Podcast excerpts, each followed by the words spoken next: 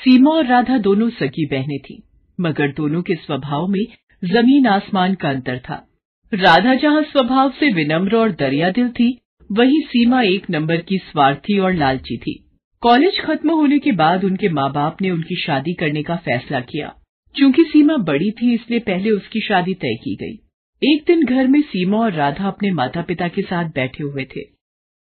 सीमा बेटा, मैंने तुम्हारे लिए एक लड़का देखा है। ये देखो, ये उसकी फोटो है। ये तो बताइए पापा कि लड़का कितना पढ़ा लिखा है, उसका घर परिवार कैसा है। मैं नहीं चाहती कि मेरी शादी किसी कम पढ़े लिखे या गरीब से हो जाए। अरे बेटा, लड़का बैंक में ऊंचे पद पर है, अच्छा खाता पीता घराना है उसका, रुपए पैसों की कोई कमी नहीं है। तो फिर ठीक है, मुझे मंजूर है ये रिश्ता। निश्चित समय पर बड़े धूमधाम से सीमा की शादी कर दी गई। चूंकि सीमा बड़ी बेटी थी, इसलिए उसके पापा ने शादी में कोई कसर नहीं छोड़ी। उन्होंने अपनी हैसियत से ज्यादा खर्च किया इस शादी पर। इसकी वजह से उन पर अच्छा खासा कर्ज भी हो गया। कुछ समय बाद राधा भी शादी के लायक हो गई। एक दिन, सुनो जी, मैंने राधा के लिए भी एक लड़का देखा है। ये लोग सीमा के ससुराल वालों जितने अमीर तो नहीं हैं, मगर शहर में उनका अपना घर और अपनी किराने की दुकान है। अपनी राधा खुश तो रहेगी ना वहाँ? हाँ हाँ, क्यों नहीं। चाहता तो मैं भी था कि सीमा की तरह राधा की शादी भी बड़े धूमधाम से करूं, मगर पैसे की समस्या सामने खड़ी है।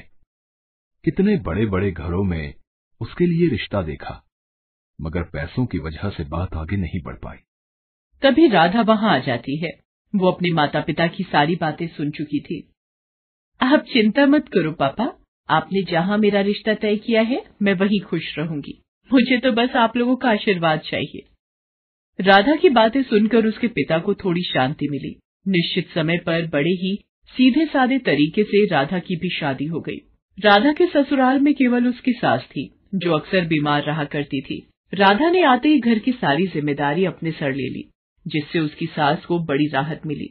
राधा दिन भर घर का काम करती थी और समय मिलने पर वह दुकान के कामों में अपने पति का हाथ भी बटाती थी। उधर सीमा की जिंदगी ऐशो आराम से गुजर रही थी। कभी शॉपिंग तो कभी किटी पार्टी, उसका सारा समय इन्हीं चीजों में बीतता था। एक दिन राधा और उसके पति दुकान पर थे, तभी वहाँ एक चमचमाती कार आकर रुकी। उसमें से सीमा और उसके पति निकले। सीमा के हाथ में मिठाई का डिब्बा था। दोनों दुकान में गए और सीमा राधा को मिठाई का डिब्बा देते हुए बोली, तेरे जीजा जी ने आज ही इस कार की डिलीवरी ली है। पूरे बीस लाख की कार है। मैंने सोचा ये खुशखबरी राधा को दी जाए।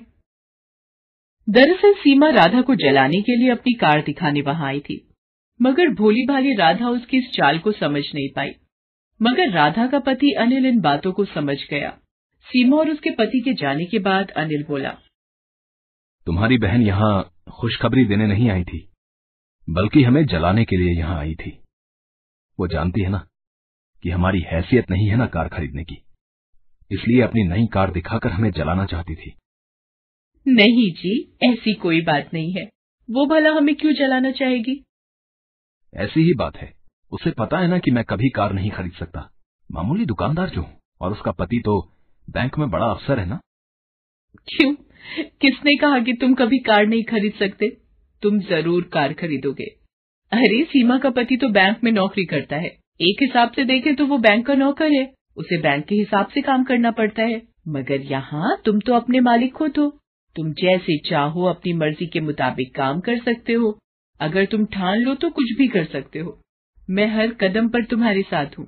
देखना, थोड़ी ही दिनों में तुम एक कार क्या दस कारों के मालिक बन जाओगे। उसने सारी चिंता छोड़कर जी तोड़ मेहनत करना शुरू किया।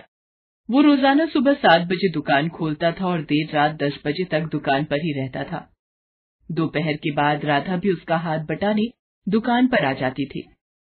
राधा और अनिल दोनों ही स्वभाव से कोमल थे, ग्राहकों से बड़ी ही विनम्रता से बात करते थे।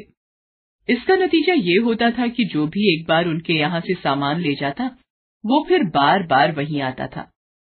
ग्राहकों को कम दाम में अच्छा माल देने के लिए राधा और अनिल ने एक शानदार योजना बनाई। वो दुकान का सामान शहर के व्यापारियों से न खरीदकर सीधे दिल्ली और मुंबई जैसे बड़े शहरों से मंगाने लगे।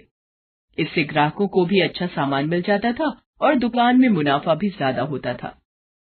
इस तरह धीरे धीरे कुछ ही सालों में अनिल ने राधा के नाम से कई किराने, फल, सब्जियों और डेयरी उत्पादों की दुकानों का शुभारंभ किया और उनका नाम रखा राधा ग्रोसरी मार्ट। अब अनिल और राधा की शहर में कई ग्रोसरी दुकानें थीं। उनकी गिनती अब शहर के जाने माने और अमीर हस्तियों में होने लगी थी। राधा की सास तो खुशी से फूली नहीं समाती थी। वो सबसे कहती थी, अरे मेरी बहू तो साक्षात लक्ष्मी का रूप है। वो इस घर में आई और देखो घर को क्या से क्या बना दिया। साक्षात लक्ष्मी है मेरी बहू, मिट्टी को हाथ लगा दे तो सोना बन जाए। एक दिन अनिल नई कार लेकर घर आया। अरे फिर नई कार ले आए? मैं कुछ नहीं कर रहा, ये तो तुम्हारी बात ही सच हो रही है। कौन सी बात? अरे तुमने ही तो कहा था ना कि मैं एक नहीं दस कारों का मालिक बनूंगा। लो उनमें से सात तो आ गई, बस अब तीन और बची हैं। राधा खिलखिलाकर हंसती। चलो इसी खुशी में तुम्हारी बहन के घर मिठाई दे आए। दोनों मिठाई लेकर सीमा के घर चले। कार से उतरकर दोनों उसके घर के अंदर पहुंचे। अंदर सीमा और उसके पति में लड़ाई चल रही थी। इस लड़ाई की धुन में उन्हें पता ही नहीं चला कि कब राधा और अनिल वहां आए। अरे मैं पूछती हूँ कि जरूरत क्या थी बैंक में पैसे गबन करने की? तुम्हारी जमानत करवाने में घर की सारी जमा पूंजी खर्च हो गई, पर से बैंक ने तुम्हें नौकरी से भी निकाल दिया है। घर में एक पैसा भी नहीं है, घर गाड़ी सब गिरवी पड़े हैं। तुम्हारे एक गलत कदम ने सब मिट्टी में मिला दिया। मैंने क्या अपने लिए बैंक से पैसे गबन किए थे? ये सब तुम्हारी वजह से हुआ है। तुम्हें ही शौक चढ़ा था पार्टी करने का, शॉपिंग करने का, अब भुगतो। देखो जी ताने मत मारो, कोई और लड़की होती तो अब तक तुम्हें ठेंगा दिखाकर अपने मायके चली गई होती। तो तुम भी चली जाओ ना, किसने रोका है तुम्हें? जानते हो ना कि मेरे मायके की हालत खराब है, इसीलिए शेर बन रहे हो। अभी वो लोग झगड़ ही रहे थे कि उनकी नजर अनिल और राधा पर पड़ती है। सीमा रोते हुए राधा से लिपट जाती है। अरे आप लोग यहाँ, मैं मैं आपको कुछ कहने की जरूरत नहीं है, हम लोग सब जान चुके हैं। मैंने सुना है इस महीने आप एक नई ग्रोसरी स्टोर खोलने वाले हो। अगर वहाँ का मैनेजर आप मुझे बना दें तो बड़ी कृपा होगी। हमारे घर की हालत तो आप देख ही रहे हैं, आपसे कुछ छुपा हुआ नहीं है। अनिल और राधा ने एक बार एक दूसरे की ओर देखा और फिर सीमा के पति को हाँ बोल दिया। अब सीमा का सारा घमंड चूर चूर हो गया था। एक समय में जिसे वो अपने दौलत की झूठी शान दिखाकर जलाना चाहती थी, आज वो उसी के रहमो करम पर थी। उसे एहसास हो गया था कि दौलत पर कभी घमंड नहीं करना चाहिए। Thanks for watching.